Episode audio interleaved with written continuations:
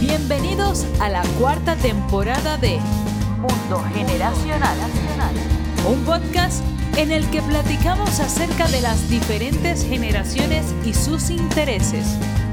Gracias por sintonizarnos y recuerda suscribirte para recibir todos los episodios tan pronto estén disponibles. Gracias por ser parte de nuestra comunidad. Amigos de Mundo Generacional, bienvenidos de nuevo a este nuevo episodio de la cuarta temporada. Arrancamos como siempre agradeciéndole a nuestros patrocinadores por todo su apoyo para hacer posible que hoy podamos platicar con nuestro invitado.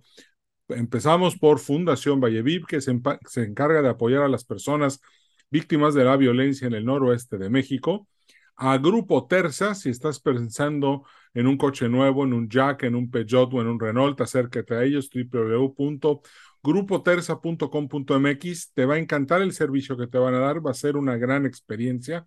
También a Ticketopolis, el auditorio virtual más grande de América Latina, acércate a ellos para organizar tus eventos. Y finalmente a Luis Quijano y a The Yucatán Consulting Group. Si estás pensando hacer negocios en Yucatán, acércate a ellos www.theyucatanconsultinggroup.com.mx para que te puedan apoyar en todos tus planes de negocio aquí en el estado de Yucatán o en la península de Yucatán. Así que adelante. Hoy está con nosotros eh, un gran amigo mío, nos conocimos trabajando y escribiendo juntos en la revista Minerva Hispano, eh, la pueden conocer en www.minervahispano.club y eh, eh, él es un experto en materia de movilidad. Se trata de mi gran amigo Álvaro de la Paz Zavala. Y fíjense que ahorita vamos a platicar sobre la movilidad y sobre la antimovilidad, que es un tema muy interesante y que tiene que ver con el desarrollo infraestructural de México. Entonces, eh, bueno, Álvaro, bienvenido. Qué gusto estar contigo hoy en el podcast Mucho Mundo Generacional. Muchas, muchas gracias por aceptarnos la invitación. Gracias, Edwin. Para mí es un, placer poder eh, dirigirme al, a tu público, que es muy amplio y, conocedor. Espero que resulte satisfactorio para todos. No, ya lo creo. Fíjate, eh, ahorita que, que estábamos platicando antes de arrancar la grabación, y estábamos, bueno, estuvimos, compusimos todo el país, la verdad es que cada día los problemas que aquejan, al país son peores, pero me, me gustaría comenzar por el principio diciéndole a la gente una breve explicación de qué es la movilidad, de qué trata este concepto, porque, bueno, nada más eh, para mencionarle a, a, nuestro auditorio, tú eres ingeniero industrial del TEC de Monterrey y has sido activista y ambientalista por más de 20 años y has estado involucrado en el cuidado del medio ambiente y en el cuidado de la salud. Y todo esto te hace un, verdadero experto y un veterano de estos temas. Y la verdad es que eh, me gustaría comenzar desde, desde el principio. ¿Qué es la movilidad? ¿Cómo, comenzó? ¿Qué es? ¿A dónde va y, de, y a dónde nos está llevando? Bien, Mira, la, la, movilidad pues es la capacidad que tienen los individuos para desplazarse de un lugar a otro. Actualmente eh, se habla en términos de movilidad cuando te desplazas, eh, sobre todo en vehículos de diferente naturaleza, por ejemplo, en avión, en automóvil, en patineta, en triciclo, en lo que, eh, en cualquier cosa que tenga ruedas.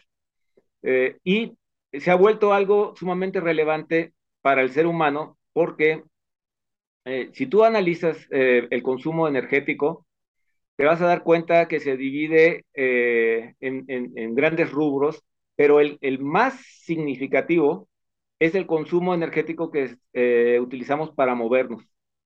Más o menos un tercio del total de la energía que se consume por parte del ser humano se dispone para, para la movilización de, de personas y materiales. Entonces, tiene una importancia fundamental, sobre todo ahora que la humanidad está enfrentando eh, problemas de supervivencia eh, con, con, la contaminación, con el cambio climático.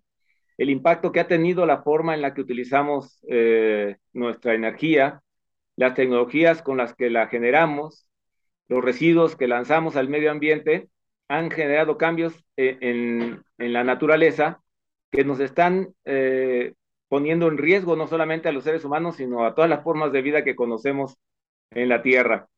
Y por eso resulta eh, importante hablar de, la forma en la que nos movemos, de la cantidad de, de movimientos que realizamos, porque estos pues forman una parte importante y porque tienen un impacto en nuestra calidad de vida actual y futura. Ya. Oye, y bueno, entonces, ¿a qué nos referimos cuando hablamos de la antimovilidad? ¿Por qué una cosa nos puede llevar a la otra? Ah, pues es que, mira, uno de los fenómenos que se han venido presentando eh, a partir de la revolución industrial es que eh, el hombre eh, tiene a su merced máquinas que pueden desplazarlo por grandes distancias en un tiempo antes inconcebible. Eh, eh, solamente moverse de una población a otra tomaba muchas horas, si no es que días, a caballo o en carreta o como fuera, con riesgos importantes que hacían que la gente pues prácticamente no se desplazara a grandes distancias. Eh, con, un, tiempo enorme que consumía esto y un esfuerzo este, muy grande. Pero las máquinas cambiaron esto radicalmente. Primero, por la disponibilidad de las, del ferrocarril, desde que surgió el ferrocarril, de, eh, la máquina de vapor, uh -huh. que cambió pues eh, radicalmente la forma en la que se movían eh, las mercancías y, y, y, las distancias que se podían recorrer. Y también fue muy importante para el movimiento de las personas.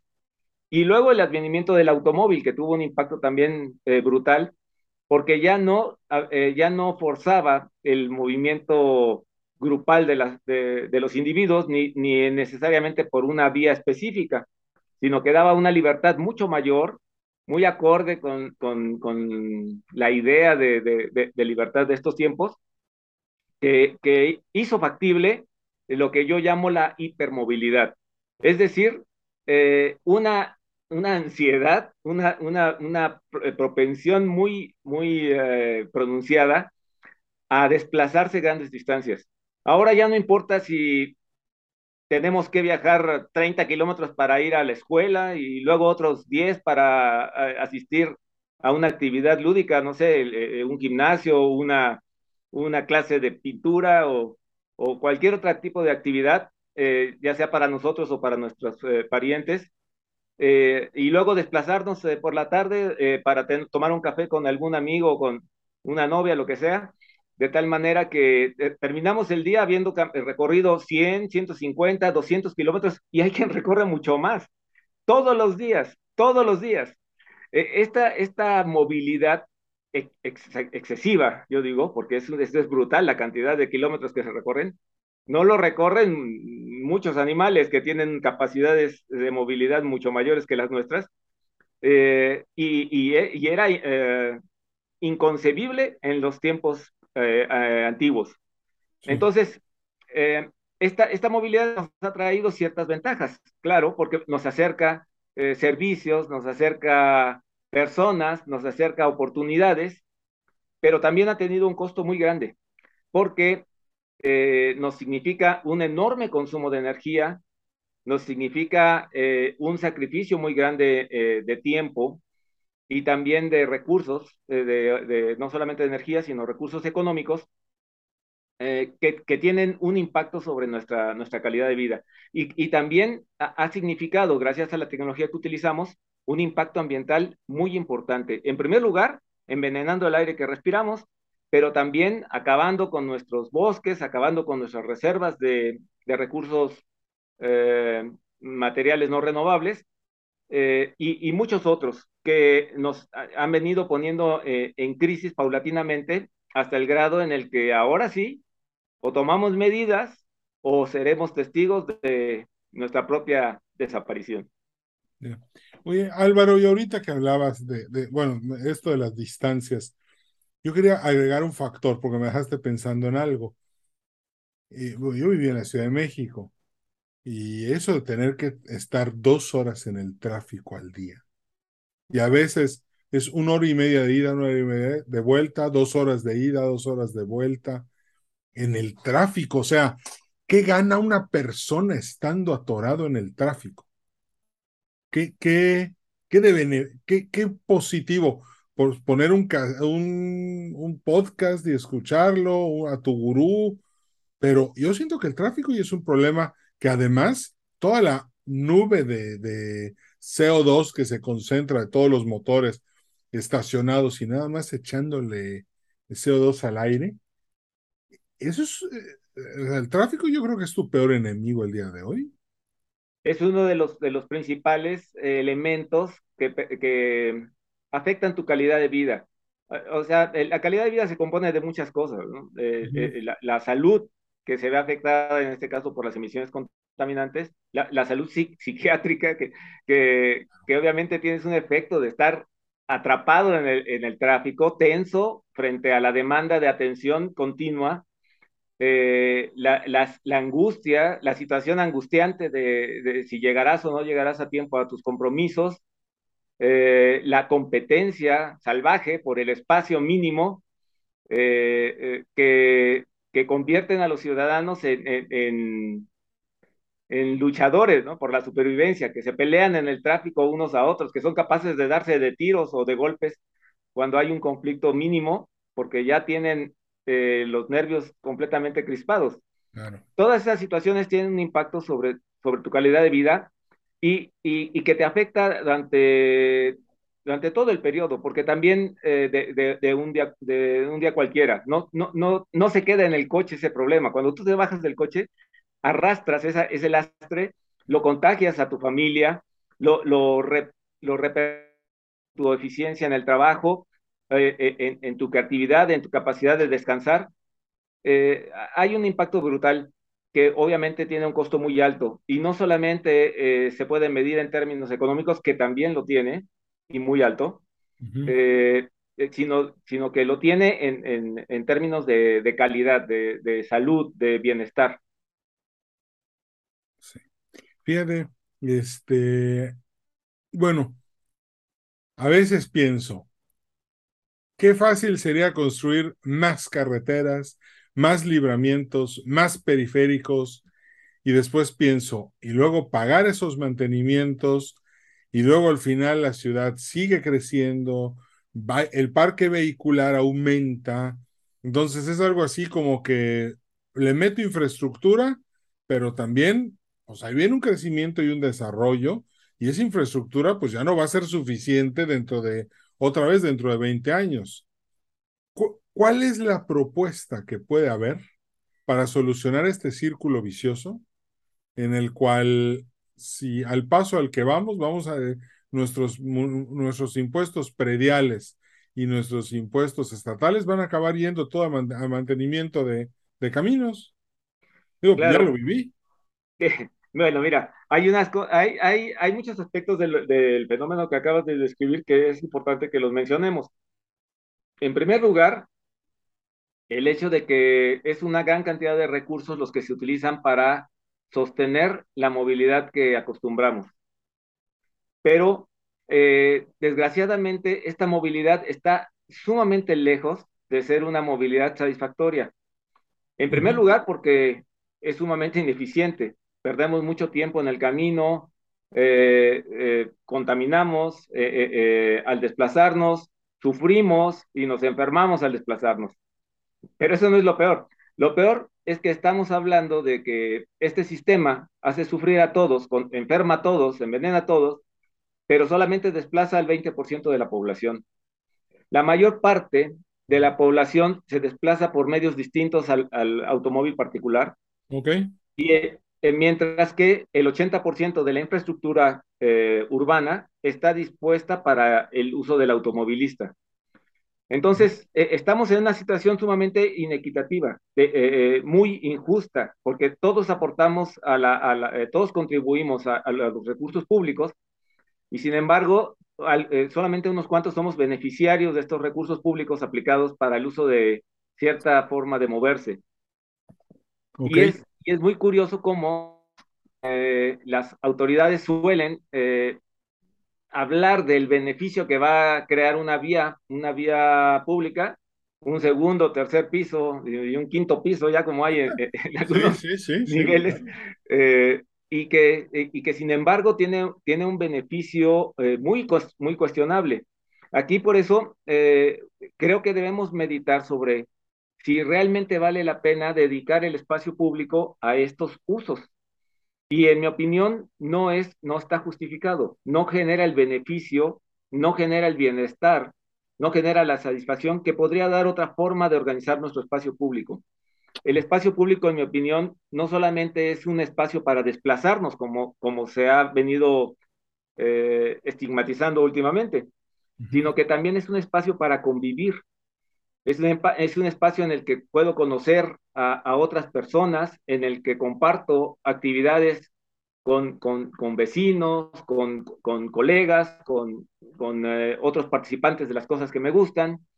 Eh, es un espacio en el que, en el que me expreso a través de, del arte, en el que, en el que puedo eh, también alimentar mi espíritu, si, si tiene, si tiene un, un ambiente estético, si, si, si, me permite reposar, descansar un poco de mis actividades, si, si puedo ver áreas verdes, eh, niños jugando, eh, eh, familiares conviviendo, personas enamorándose, todo lo que se puede hacer en el espacio público y que se ve condenado al, a, a, la marginación gracias a que el, el espacio está acaparado por el tránsito feroz de las máquinas rodantes que en realidad dan, muy poco, eh, dan poco beneficio y habrá muy pocas personas. Entonces, eh, en realidad no es, no es una buena inversión. Lo que, eh, lo que podemos nosotros hacer, y es lo que propongo, y, y, lo mencionaste ya, es que busquemos soluciones para no movernos,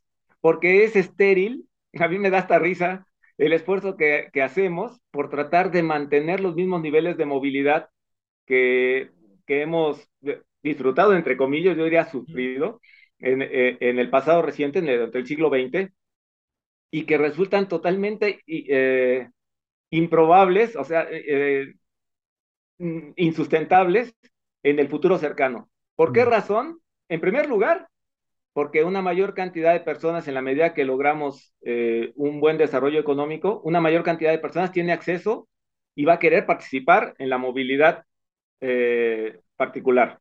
Con un automóvil. Claro. Sí, un mayor número de personas naturalmente va, sí. va, a incrementar el tránsito. Por otro lado, tenemos una eh, concentración de la población urbanas que se, ha, que se ha venido incrementando desde los años 30 y, y eh, de, eh, ya para el ya para el 2025 vamos a tener el 60% de la población en las ciudades y en los próximos eh, 25 años vamos a, a, aumentar esa proporción significativamente, de tal manera que eh, al incremento de la, de la población eh, pudiente, vamos a decirlo así, vamos a tener el incremento del número de la población. Entonces, si hoy que tenemos un 20% de la población circulando en automóvil con los números que hay actualmente en las ciudades, las ciudades están paralizadas, imagínate lo que va a ser si tenemos el doble o el triple de personas buscando los mismos espacios y las mismas oportunidades. Eh, no, no es posible, no es posible. Entonces, ante, esas, ante esa realidad y ante la realidad de, de que la tecnología que hemos usado nos ha venido eh, arruinando la vida, pues eh, tenemos que hacer cambios y esos cambios no solamente van a ser tecnológicos, van a ser cambios de hábitos. Tenemos que aprender a, a trabajar, a comprar y a, y a, convivir y a disfrutar, a, a estudiar desde, nuestro, desde un espacio mucho más natural al hombre, algo que esté al alcance de, de sus pies, eh, que eh, en un área de, no sé, máximo 10 kilómetros, 5 kilómetros, que, eh, que, te permita moverte eh, de una manera pausada y agradable para, para poder obtener los satisfactores que necesitas en tu vida. Y a esto yo le llamo la antimovilidad. Es, es, la, es eh, la, la reducción radical de las necesidades de moverse. Y obvio, esto necesita cambios importantes en la conformación de las ciudades, porque las ciudades eh, desde hace algunas décadas eh, han sido construidas considerando la, la, hipermovilidad como algo natural y deseable. Entonces pones un fraccionamiento que no tiene ningún servicio, que no tiene ninguna oportunidad de trabajo, eh, para la cual para que, para que puedas realizar estas actividades tienes que desplazarte 5 o 6 kilómetros de distancia o más. Uh -huh, uh -huh. Incluso hay ciudades completas, satélites, dormitorio, en donde solo vas a descansar y luego tienes que desplazarte decenas de kilómetros a, los lugares de trabajo. Y eh, esto no está bien organizado. Va a, reventar por sí mismo. Por esa razón, hoy hay municipios radicales hasta en la forma de construir. Hay municipios que están llenos de puras fábricas y municipios que están llenos de puras casas. Entonces la gente trabaja en un municipio y duerme en el otro. Sí, y, y, y, desplazarse es, es, este, es brutal. Tú mismo lo dijiste, tres horas eh, diarias o cuatro, eh, y, y, te puedo asegurar que hay casos en los que pasan más tiempo en el desplazamiento que en las jornadas de trabajo o de estudio. Claro. Eh, bien, pues esto no puede mantenerse así, ni es equitativo, ni es justo, ni es saludable. Por esa razón es que el planteamiento es buscar otra forma de movernos. Y creo que el secreto no está en prohibir la, la movilidad.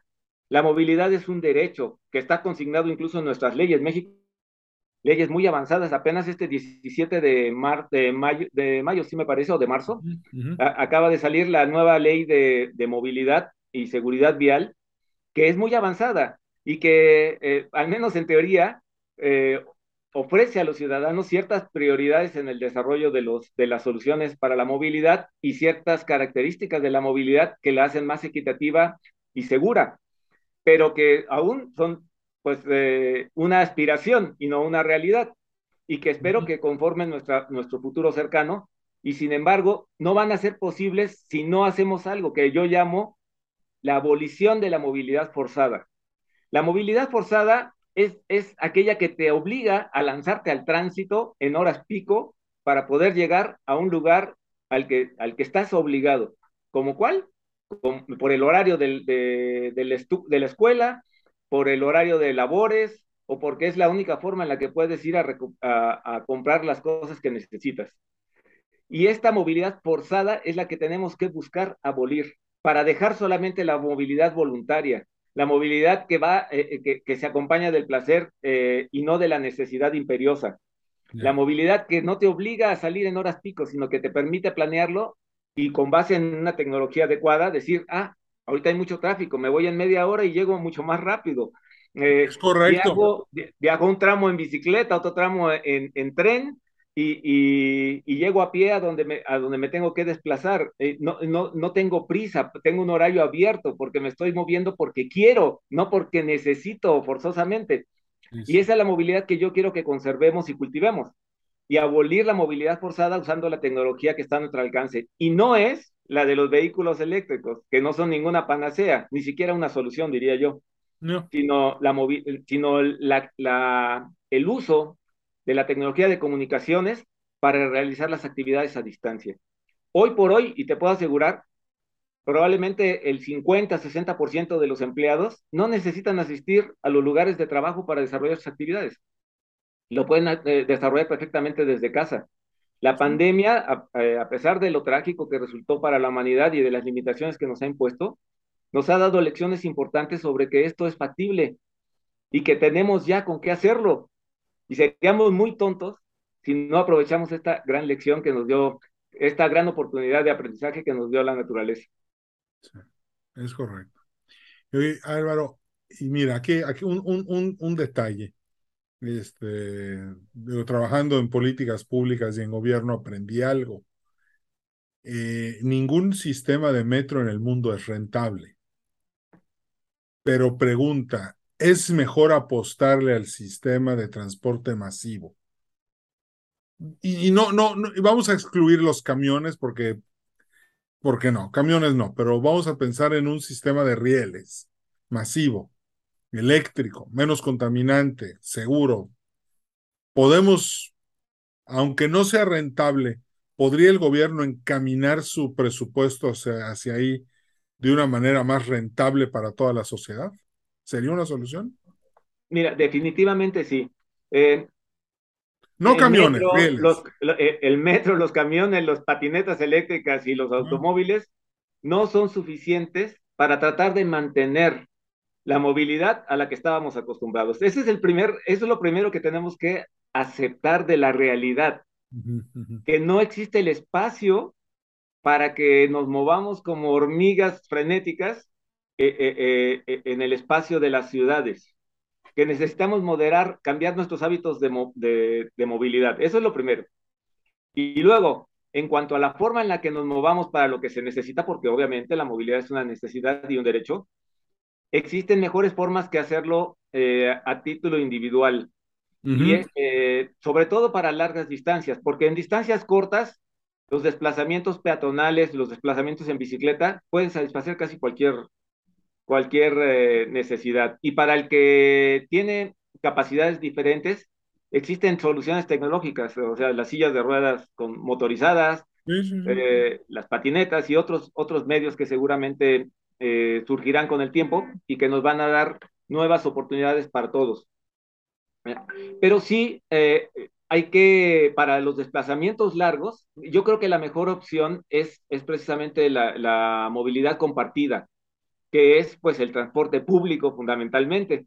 Eh, o bien el auto compartido y otras, eh, cualquier tipo de vehículo, pero que en el que no tienes un espacio para ti solo, en el que no gastas una cantidad eh, infame de energía para, para cargar dos toneladas de fierro y mover tu trasero de un lugar a otro. O sea, eso es ridículo, eso es ridículo. Y sobre todo si vamos a, a, a trabajar distancias cortas.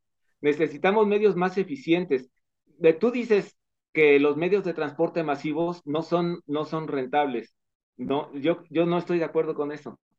Son sumamente rentables. En primer lugar, porque eh, los medios de transporte eh, individualizado eh, no tienen el costo que los usuarios gastan en él. En realidad son subsidiados brutalmente por la comunidad, porque se les brinda el espacio público, la mayor parte del espacio público, se hacen gastos tremendos para la pavimentación de sus vías y, de, y, para ofrecerles lugares de estacionamiento, para darles infraestructura de servicio y de suministro que, que pagamos todos, pero que muy pocos utilizan. Eh, y por, eh, tenemos un consumo brutal de energía que es incomparable con el más contaminante de los camiones guajoloteros. O sea, tú puedes salir con tu camión echando humo, pero si llevas a 60 personas, el, la producción per cápita de contaminantes no es comparable con la del más avanzado de los vehículos modernos. Okay. Entonces, eh, en realidad no son, no es que, no es que sean, eh, mm, que no sean económicamente eh, factibles, o, o, sea, que no sean un sistema que se pueda sostener por sí mismo. Es que estos medios no están subsidiados como están subsidiados los verdaderos medios eh, depredadores de nuestra economía y de nuestra y de, y de nuestra equilibrio ambiental. Ok. Oye, y, y bueno, eh, los, trenes los trenes y, los sistemas de metro, ahorita que decías, este, entiendo esta parte de que al gobierno le cuestan, pero probablemente le cuesten menos que tener pavimentadas todas las, las vías, ¿no? Ahora, por ejemplo, volteando a ver Estados Unidos, estaba pensando en Estados Unidos y ahorita pensé en el caso de California, porque acabo de estar en Tijuana y, me estuvieron contando eh, muchas cosas que están pasando en, California, que tiene que ver con gente yéndose a vivir de California a Tijuana porque le sale 10 veces más barata la vida, llevándose sus coches y bueno, y, el comentario era una estadística, Estados Unidos genera, o sea, el mercado de llantas de Estados Unidos es de 260 millones de llantas al año y el de México es de 22 millones. Sí. O sea, estamos viendo que en Estados Unidos hay 10 veces más consumo de llantas que en México. Bueno, pero ¿cómo le hacemos para poder implementar? Es que estoy pensando ahorita en, en, en, en la oficina de planeación eh, de planeación de, eh, de, desarrollo de la ciudad, todos los planeadores. Entonces tendrían que hacer un cambio radical, porque entonces diríamos, no sabes qué, ya no nos vamos a ir por los periféricos, vamos entonces a construir una línea de metro alrededor de la ciudad o una, o una ecovía alrededor del centro o un circuito por el que pase esta ecovía y, y, y, y recoja a las personas mi mente está girando porque estoy pensando, ¿cómo damos este paso para empezar a alejarnos del automóvil, que por cierto también es un motor industrial muy poderoso, y que mueve mucho de la economía y del empleo y de la exportación y del producto, bla, bla, bla, y, y, que es un reflejo estandarte de muchas economías, y nos empezamos a mover al otro. ¿Qué tienen que empezar a hacer los planeadores, las personas de planeación urbana? ¿Por dónde comienzan? Mira, en primer lugar, es, es eh, la oferta. Eh, yo no soy partidario de las restricciones. Eh, muchas veces el gobierno toma políticas como decir, está prohibido que los coches circulen en esta zona. Está prohibido que vayan, o, más, sí, más bien que haya un solo usuario por automóvil en este carril. Y una serie de condiciones así de incentivo negativo. Yo, yo lo que creo es que hay que ofrecer una mejor oferta. ¿sí? Un, nadie en su sano juicio va a escoger la peor opción disponible. La gente normalmente eh, evalúa las opciones que tiene y toma la decisión por la que más le conviene. Un sistema de transporte limpio, eficiente, barato, que le quita a uno el problema de dónde voy a poner mi coche, cuánto voy a tener que pagar para estacionarlo, eh, cuánto voy a gastar por, por, por, desplazar mi vehículo de aquí hasta allá y luego tener que regresar con él, en vez de tener la libertad de moverte mm, eh, solamente tu, tu, persona, de subirte a un, a, un, a un, transporte que sabes a qué hora viene, a qué hora, a, qué hora llega y que, y que te lleva con toda certeza. Una buena oferta de transporte es lo que va a hacer que la gente cambie de uso. Okay. Sobre todo otra cosa es que no existe una panacea, no hay algo que sirva para todo, ¿sí? Entonces, eh, necesitamos aumentar la variedad de la oferta, tener una, una eh, movilidad de, de, muchas alternativas que te permita escoger la que más se adapta a, tus condiciones y a tus, y a tus gustos. Por ejemplo, eh, lo mismo puedes irte un tramo en bicicleta que que tomar el camión, que eh, hacer uso de, de, un colectivo eh, o, subirte al tren, lo que se, mejor se adapte a las circunstancias, porque hay, hay muchas oportunidades. Por decirte algo, quien viaja en el tren no se preocupa de, de ir conduciendo el transporte, ellos pueden ir trabajando o, descansando, leyendo o durmiendo, lo que se les antoje, mientras alguien se ocupa de llevar la máquina que es mucho mejor que ir manejando.